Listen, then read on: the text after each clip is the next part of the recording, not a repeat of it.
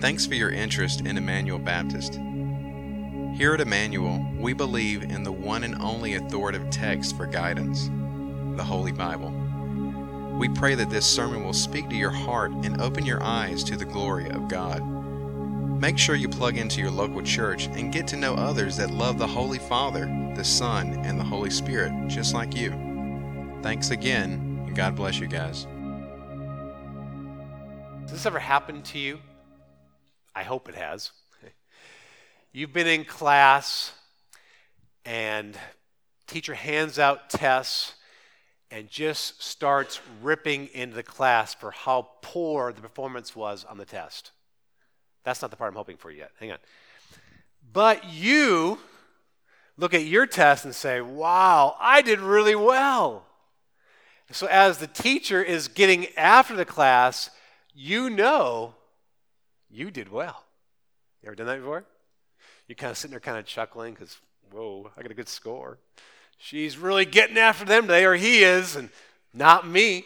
I'm not to blame for this one. Or maybe been on a team before. The team has had such a poor performance, gotten beaten soundly. And everybody's getting just reamed out by the coach. Man, you didn't play, you didn't do anything, you guys didn't show up tonight. And you know that you had one of your best games ever. You just sit back saying, That's not for me. I did well. Jesus here in Matthew chapters 5 through 7, again, is not just addressing individuals, but this new community, this church that is being formed. And as Jesus begins to address different sins and violations of the law, as we started last week, verses 21 and following here, be very easy for some people in the community to sit back and say, That's not me. All that stuff last week about anger, that's not me. Lust, go get him, Jesus. I'm safe on that one. But as Jesus teaches here, Jesus is going to turn over every stone of sin where sin is being hidden. He is going to find us. He is going to find all of us because all of us have failed. The Beatitudes have prepared us for this part in the teaching. If you remember, first part of the Beatitudes Blessed are the poor in spirit. There's the kingdom of heaven. Blessed are those who mourn, they shall be comforted. Blessed are the meek, for they shall inherit the earth. There is no room for sitting back and saying, I'm good. Dr. Martyn Lloyd Jones wrote this Self satisfaction, smugness, and glibness are the very antithesis of the New Testament doctrine of holiness. One of the things that we don't do as followers of Jesus whenever we hear his teaching is sit back and feel very smug as Jesus is calling out the sins of people. We know that we're coming. We come to a very difficult subject today, isn't it? Lust, adultery. Jesus never avoided these difficult subjects. We're uneasy talking about it in church, aren't we? Everybody's probably wondering, I wonder how John's going to handle this this morning. This is awkward. But how different is from our culture. Our culture has no hesitations whatsoever in talking about this. So we definitely need to address it. Our culture, doesn't matter what it is, anything sexual in nature, almost nothing now is left to the mind and imagination. Nothing is hidden, nothing is shameful. Our society is digging itself into a greater and greater hole of degrading ourselves as God's image bearers. We are self destructing in this regard. We're trying to dig out of the minds as much as sexual pleasure as we possibly can from the human body that God made. And yet, that hole that we are digging in our sin can become our burial ground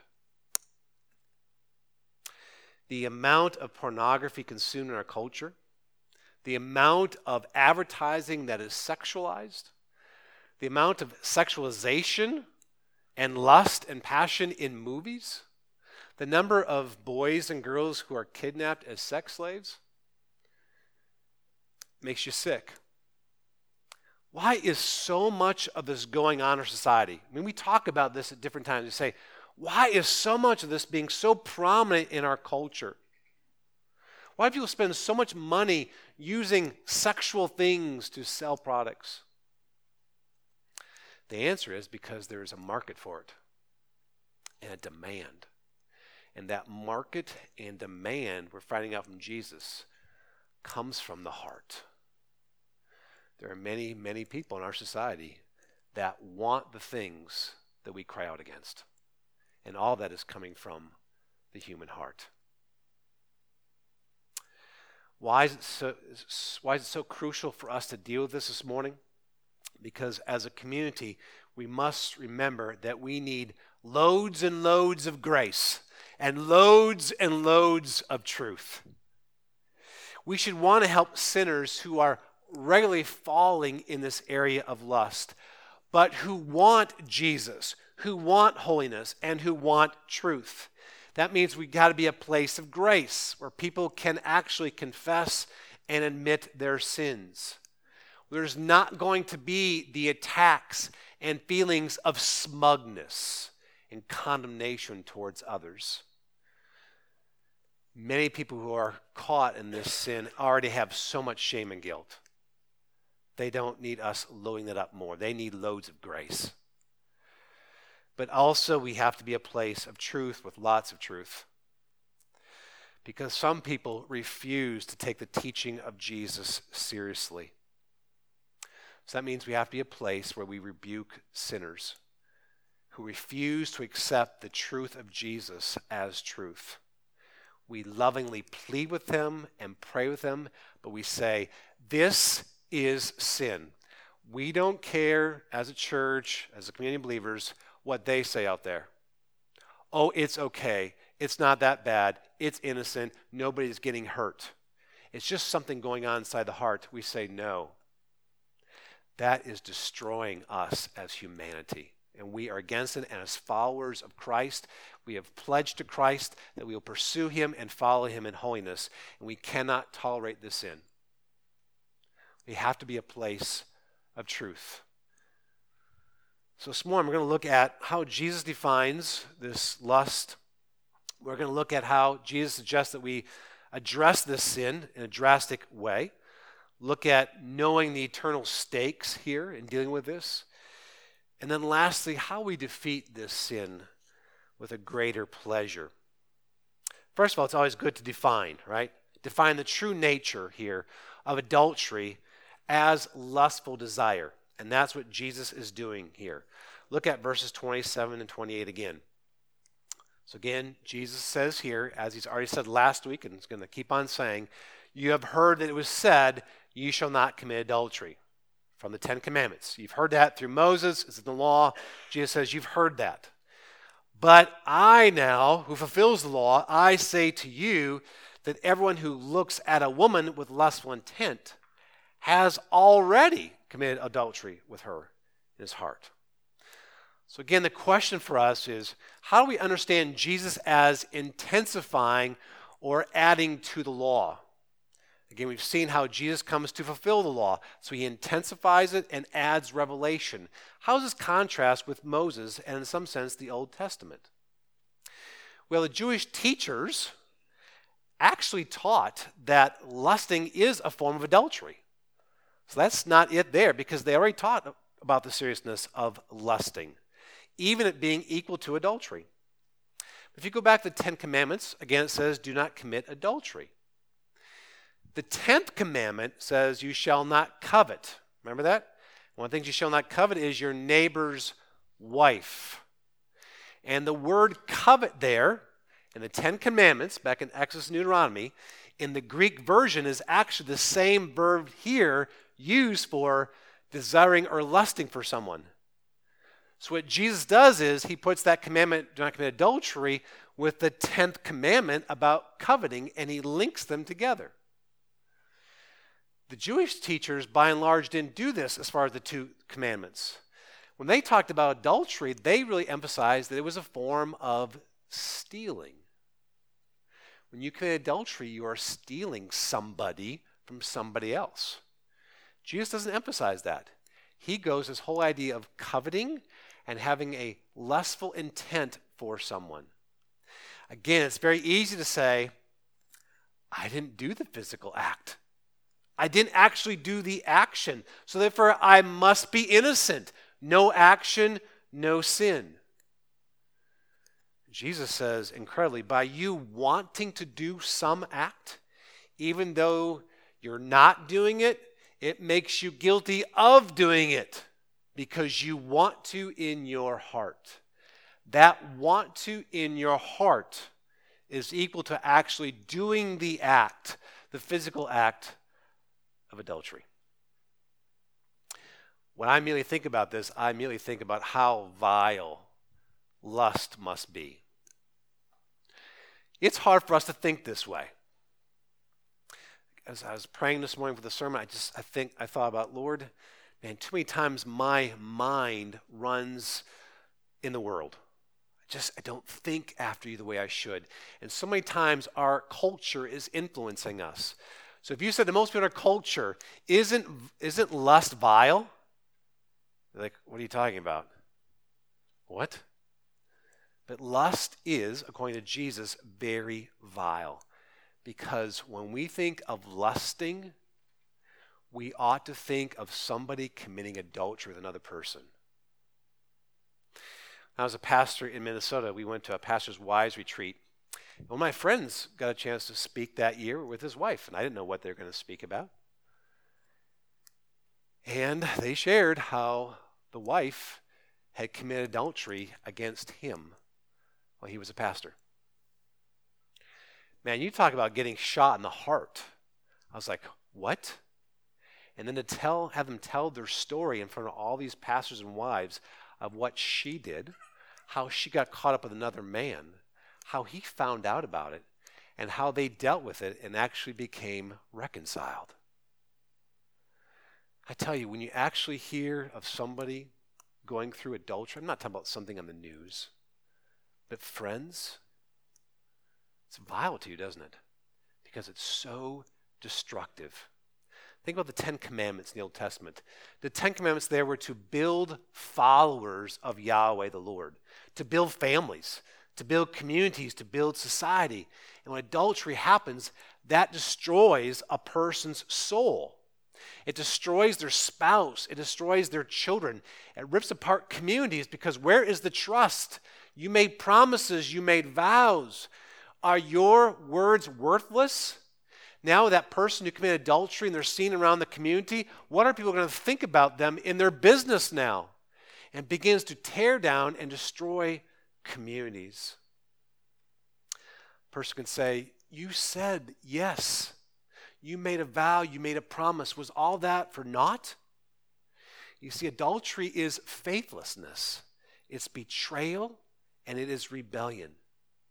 It tears souls, it tears relationships, it tears families. That's why in the Old Testament it demanded the death penalty for both parties. Leviticus 20, verse 10 says that both parties are to be put to death. But what if one person has more influence on the other? Shouldn't you take that in consideration? No. They both are to be put to death for the action that they did. And again, why it's so important is because in the Old Testament, God talks about his relationship with his people in terms of a, marital relationship and talks about their rebellion and their idolatry as being adultery against the Lord. All those different passages, Hosea, all that stuff in the prophets, read about adultery, God's people against God the Father. Now, Jesus says we have to think about that in terms of lusting. That changes, doesn't it, a little bit? All that stuff about adultery, now we associate that with lusting. It's a vile, internal, profane action of the mind heart. And as you think of adultery, so you ought to think of your lustful desires. Next, when you think about the imaginative nature of lust, that was the vile nature, but now the imaginative nature. It says here in the ESV, lustful intent. This is a word for desire or passion. It actually can have a good connotation in the New Testament, but here it's obviously sinful, where you want something you're not supposed to have, or thinking about something you're not supposed to think about. Again, this is not just looking, we can't always control what comes in front of our eyes, but here it's with lustful intent. You want to lust after that person. This is the imagination of the heart going to work. It's imagining what you want from that person or undressing them in your mind. Some refer to this as making people into objects. They're not objects of love, but objects of pleasure from your use of them in your imagination. They become something that you use for your own pleasure and they serve you and they serve your pleasures. It's not love because love is giving. This is taking from them in your mind. You can already hear the arguments, can't you? So what? They don't even know that you're doing it to them. What's the big deal? It's just something going on internally inside of you. How can it actually be a problem? But God says we cannot use people like that, even in our minds. That's abusing people. And we're doing that in our minds. And God says, no. You are destroying and hating your neighbor by how you're treating them in your mind not treating them as image bearers of God. They are servants of your sinful pleasure. And according to Jesus, that's enough. If God sees and knows our intentions, what we want, that is a failure to love our neighbor as we love ourselves. We also see here the subtle nature of lust. Subtle. Still might seem like we're making too big deal of this. Again, no one can see inside of us. What's the big deal? But Jesus is always seeking to get us to go deeper into our hearts where the formation of sin begins and where sin is very subtle in its beginnings. Sin is very quiet, very hidden when it starts. But give sin just a little bit of time, and it takes over. It wants all the attention and it wants all the glory. Not at first, it remains quite subtle. This is why it's very difficult for us as religious people that we not just look at the external actions of who we are. Again, Jesus said to the scribes and Pharisees in 23, verse 25 of Matthew, You clean the outside of the cup and the plate this is what they did. They were always looking on the outside. They never wanted to look inside in their hearts and what their hearts were doing and how sin was subtly at work. Those who follow Jesus do it much, much differently. They follow Jesus with their hearts. And they don't wrestle with the obvious, glaring, public, shameful sins. No, they wrestle with the real subtle twitching of sin at work in their hearts. And they are aware when sin begins to twitch a little bit because they're monitoring in their hearts. Think about cleaning your house. You can clean your house on a couple different levels, can't you? You can kind of put everything away, stack things nice, looks nice and clean. And somebody gets right up to the wall going, Wow, this is dirty. Look in the corners of your house, look on the ceilings, look in the cracks. You go, You never cleaned this house. You just kind of reorganized it. We're good at reorganizing things, aren't we? Spiritually, PhDs in it. We're great at it. But who really wants to bother with those little corners, which, you know, who's going to come over and look in the corner of our house? Have you ever done that you? And me get down on their hands and knees and say, Man, there's dirt in your corner. Jesus saying, You'd better get down on your hands and knees and you better look at those corners. Because what's in those corners is not going to stay in the corners, it's going to take over your house. we know the subtlety of sin. We know that what is small right now may end up overtaking us a year from now. We know if we give room to this sin, that it may take over and destroy us and ruin our families and going to shame us before the church, before the other followers of Jesus. Matthew 22, verse 37, Jesus says that we must, we should love God with all of our heart, soul, and mind. You can't do that if you're lusting. Your heart's been taken over. You can't love God like that. Your heart is not wholly loving God. Your dignity as being made by God and for God is being shredded by lust. That's why God hates lust. It tears us apart from within. He wants our whole heart to love Him and understand His great love. That's defining it. Let's look at how Jesus says we should address this with dra- drastic measures. 29 through 30 has the solution here. And it's pretty graphic, isn't it? Right eye caused you to sin, you, you tear it out. A lot of times we just gloss over that fast, don't we? I don't want to be rude and crude here, but Jesus obviously wants us to think about that a little bit. I don't know if I could do that. You're supposed to take your eye out, and you're supposed to throw it from you. And then you got a hand, you cut off your hand. I, I don't know. I don't think I could do that. Cut off your hand, and you throw it away. Jesus says this would be better than going into hell. Now, it's kind of hard to understand because really, if you tear out an eye, one eye especially, or if you cut off a hand, how is that going to stop you from lusting? It's not going to really do it, is it? So we have to think here a little bit deeper. So, what is Jesus talking about? Well, right eye, right hand, that would be your dominant usually. They weren't left hand sensitive back there in the first century. Sorry for all you left handers. but right hand dominant, right hand, right eye, right hand. Be your dominant, strong, and that'd be very, very valuable. You'd want to protect your right hand, your right eye. That's your strength. That's how you protect yourself. But Jesus says, if this can take away any possibilities or opportunities for committing sin, then you take the drastic measure and take out your eye and cut off your hand. So Jesus is saying here, be drastic in how you deal with your sin. Take drastic steps and measures if you sense that the sin of lust is twitching in your heart. You can't really do anything to your body to stop lusting. We're going to have to come back to in a second how we deal with that. But you can take drastic measures to stop giving yourselves up to the availability and opportunity of it. So let's say someone here is here today and they are wrestling with a sin. What might this entail?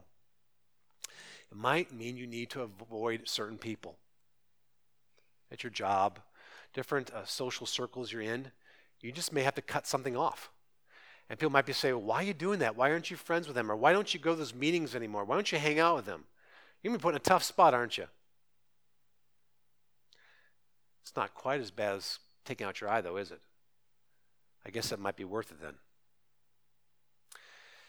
It may mean you need to uh, have somebody watching your computer. Pretty embarrassing, right? So, you know what? I got problems here with my computer. I'm, I'm using it to lust. I need you.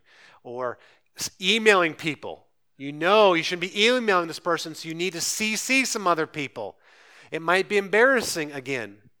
You might need internet accountability, not getting on your computer alone. You may have to seriously interrupt your life, pay money, ask for help, and it may be very painful. But as Jesus argues here, it'd be better to throw your $500 computer in the garbage than for you to be thrown into hell. That's a lot better deal.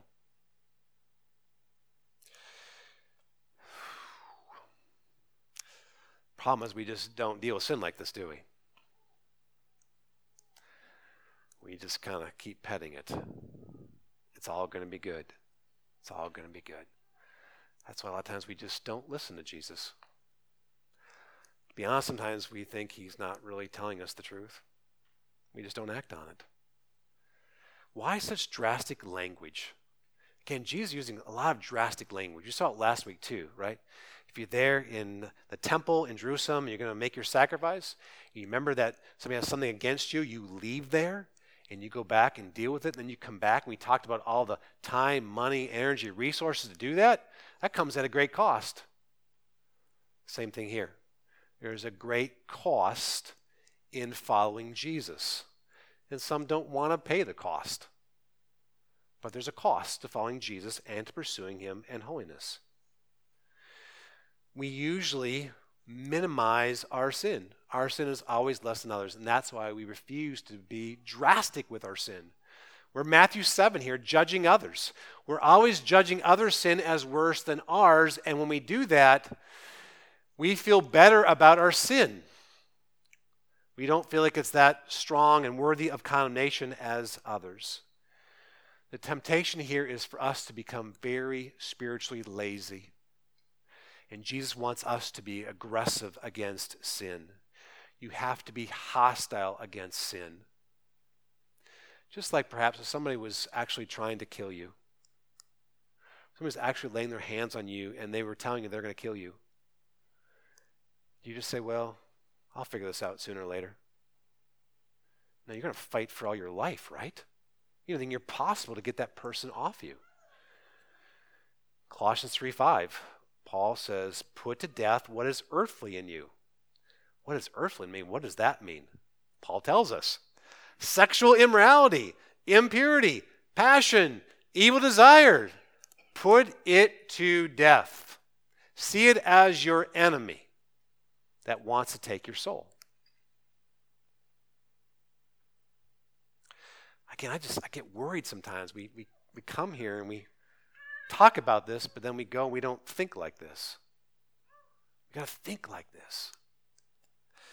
Thirdly, it's knowing the eternal stakes of lustful desire. Eternal stakes of lustful desire. Again, it's shocking how Jesus argues here. It's shocking to me because very few people talk like Jesus or argue like Jesus. Again, notice what he says here. If your right eye causes you to sin, it is better that you lose one of your members because you tear it out and throw it away. It's better that you lose one of your members than that your whole body be thrown to hell. Same with your right hand. You should, it's better for you that you lose it than your whole body to go into hell. When you've read books on this or talked to other people, do they talk like this? Because most time I don't hear people talking like this. I don't usually have them say, heaven and hell is at stake. What? What are you talking about? But that's what Jesus here says. We're again back to verse 20, where Jesus says, Unless your righteousness exceeds that of the scribes and Pharisees, you'll never enter the kingdom of heaven. Remember verse 26? You're angry and you refuse to, refuse to deal with others over your anger and your hostility and your bitterness and everything else you refuse to deal with it, Jesus says in verse 26, you'll be put in eternal prison and you'll never get out. How come we don't talk more like that? Again, it's like we said last week with anger, though. We're not just talking about, well, I lusted. Well, now it must mean I'm not a follower of Jesus.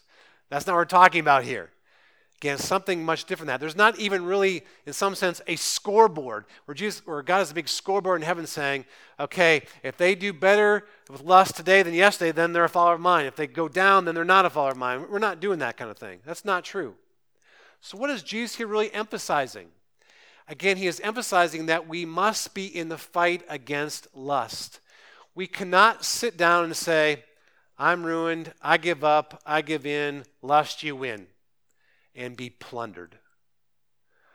No, a follower of Jesus says, you know what? By God's grace, by what Jesus has done for me, I can stand up and I can fight against a sin and I can wield the sword of the Word of God and I can take this by God's grace as He works in me. I'm not going to sit down and just be comfortable clicking on my computer anymore or thinking lustful thoughts of my coworker. I am done with that. That's what a follower of Jesus does. This is a war that's very difficult to win alone. In fact, I would say no wars are ever won alone. I don't care what war you're talking about. And if possibly you're here today struggling, you need to tell somebody. Not later, but now. Don't hide in the shadows of shame and guilt, locked up in a dark closet. Don't let Satan have the key on you and keep you locked in. Come out and get in the light.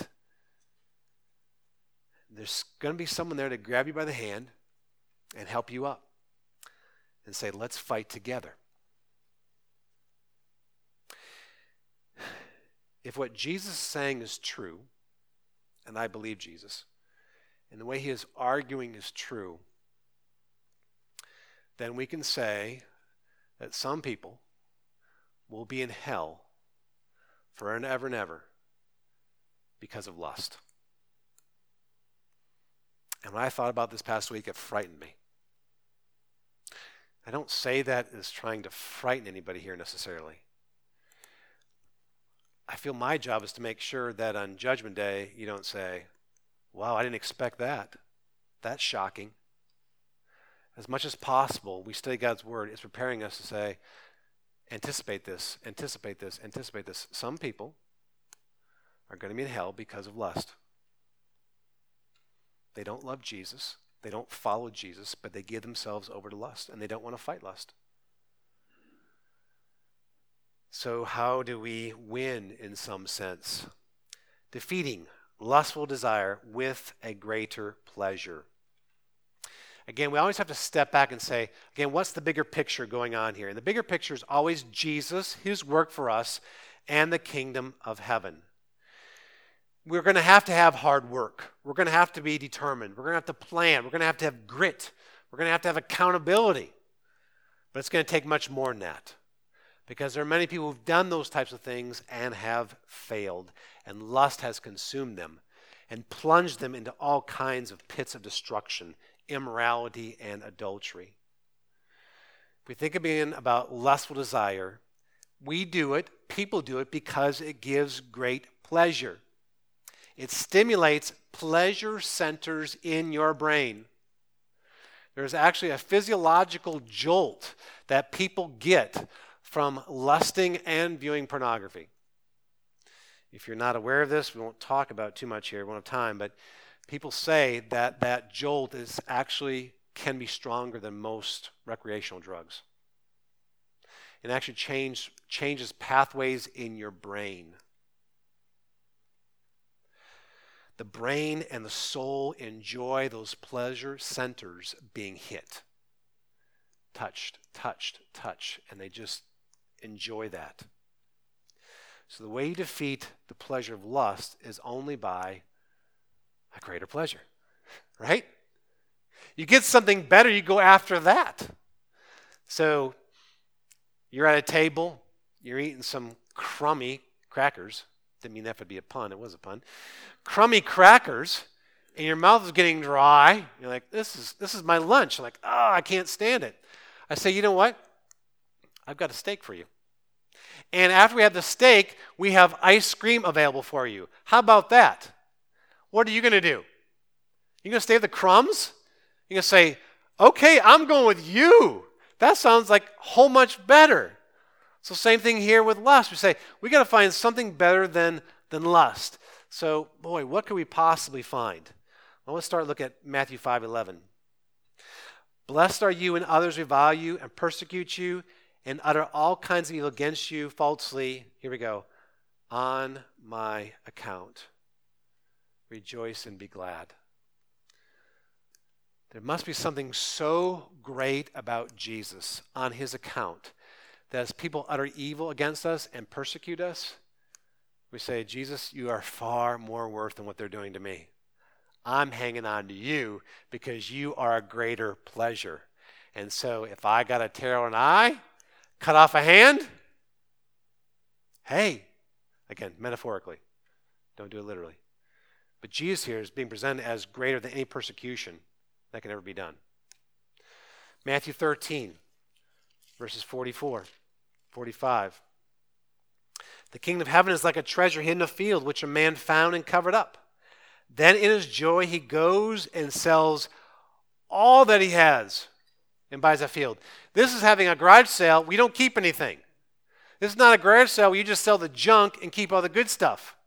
This is a garage sale where you say, Come in my house, everything's up for sale because I need every single penny so I can go get that treasure. Do you see there's a cost to having Jesus? We're okay with the junk going, but don't take my car. Don't take this, don't take that. But in your joy, you say, Come in and plunder my house. It's all for free. Verse 45 46, in case we didn't get it, Jesus says, again, the kingdom of heaven is like a merchant in search of fine pearls, who, on finding one pearl of great value, went and sold all that he had and bought it. The only way to conquer lust is by a greater pleasure, and that's Jesus. Some people believe that, and they put their joy in Jesus. Other people say, Jesus isn't somebody I can even see and touch. I don't think he's going to be worth it.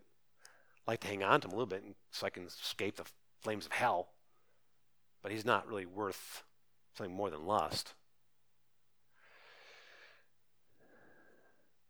This is something that God does with His grace and something we cultivate this greater pleasure in Christ. Think about a relationship with a spouse.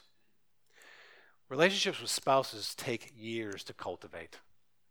I know when people are 22 and 23, they're all in love. Yeah, whatever. Okay. It takes years to cultivate that relationship. But then after years, you begin to enjoy the fruits of your labor. Good joys, great joys begin to abound. You begin to finally appreciate them. Begin to see more of their beauty. You enjoy seeing their hearts come out, their trust in you, and the joy increases. Same way as we think about Jesus. Whether you're doing your devotions at home or at church here, not just learning, not just studying, we're not just learning information. We're trying to see and savor the beauty of Christ. I love to study and I love to teach. But when I preach, I feel as though my job is to show you the beauty of Christ. See this? See that? Did you think of that? Remember that? Because all that is about the beauty of Christ. When we're here in the worship service, we're here to admire the beauty of Christ and the pleasure he has in us as we have pleasure in him. And when you have that, lust comes knocking and says, Give me some room in your heart. I want to have some, I want some room there so I can lust. You say, uh uh-uh. it's all full. Jesus is my satisfaction and he is con- my contentment. Now, it's one thing for me to say that in just a couple minutes, but actually getting to that point, we need to talk about that for a while, don't we, if we had time? Because it's cultivating a relationship with Christ. Years and years of being faithful to Christ, recognizing His grace and mercy, admiring the cross and how you have been put on that cross with Christ. All that repenting, creating new habits and patterns. It takes time. Sometimes the joy just doesn't come like that. And a lot of people say, I'm out of here. Don't, don't quit. Don't quit. It won't be overnight, but it'll be a struggle. But in time, Christ will choose to display his beauty. And sometimes he waits to show his beauty. Think with me about a woman of honor. We need more women of honor, don't we, today? Women of honor who just doesn't bare her body for it to be oogled at. But she chooses in a special relationship, vows and promises, when she will show her body to somebody. Her body is not for the world. Her body is for someone that loves her Can Jesus trust you with his beauty? And when he can, he will show it to you. When you're serious about it, when you're serious about plucking out an eye, cutting off a hand, you want to deal with your sin, Christ will say, okay, now I'm going to show you my beauty. Does he know that you want him and that you are willing to pay the price? To go and sell all that you have to have him. Jesus is not cheap, he's very valuable. Let's pray.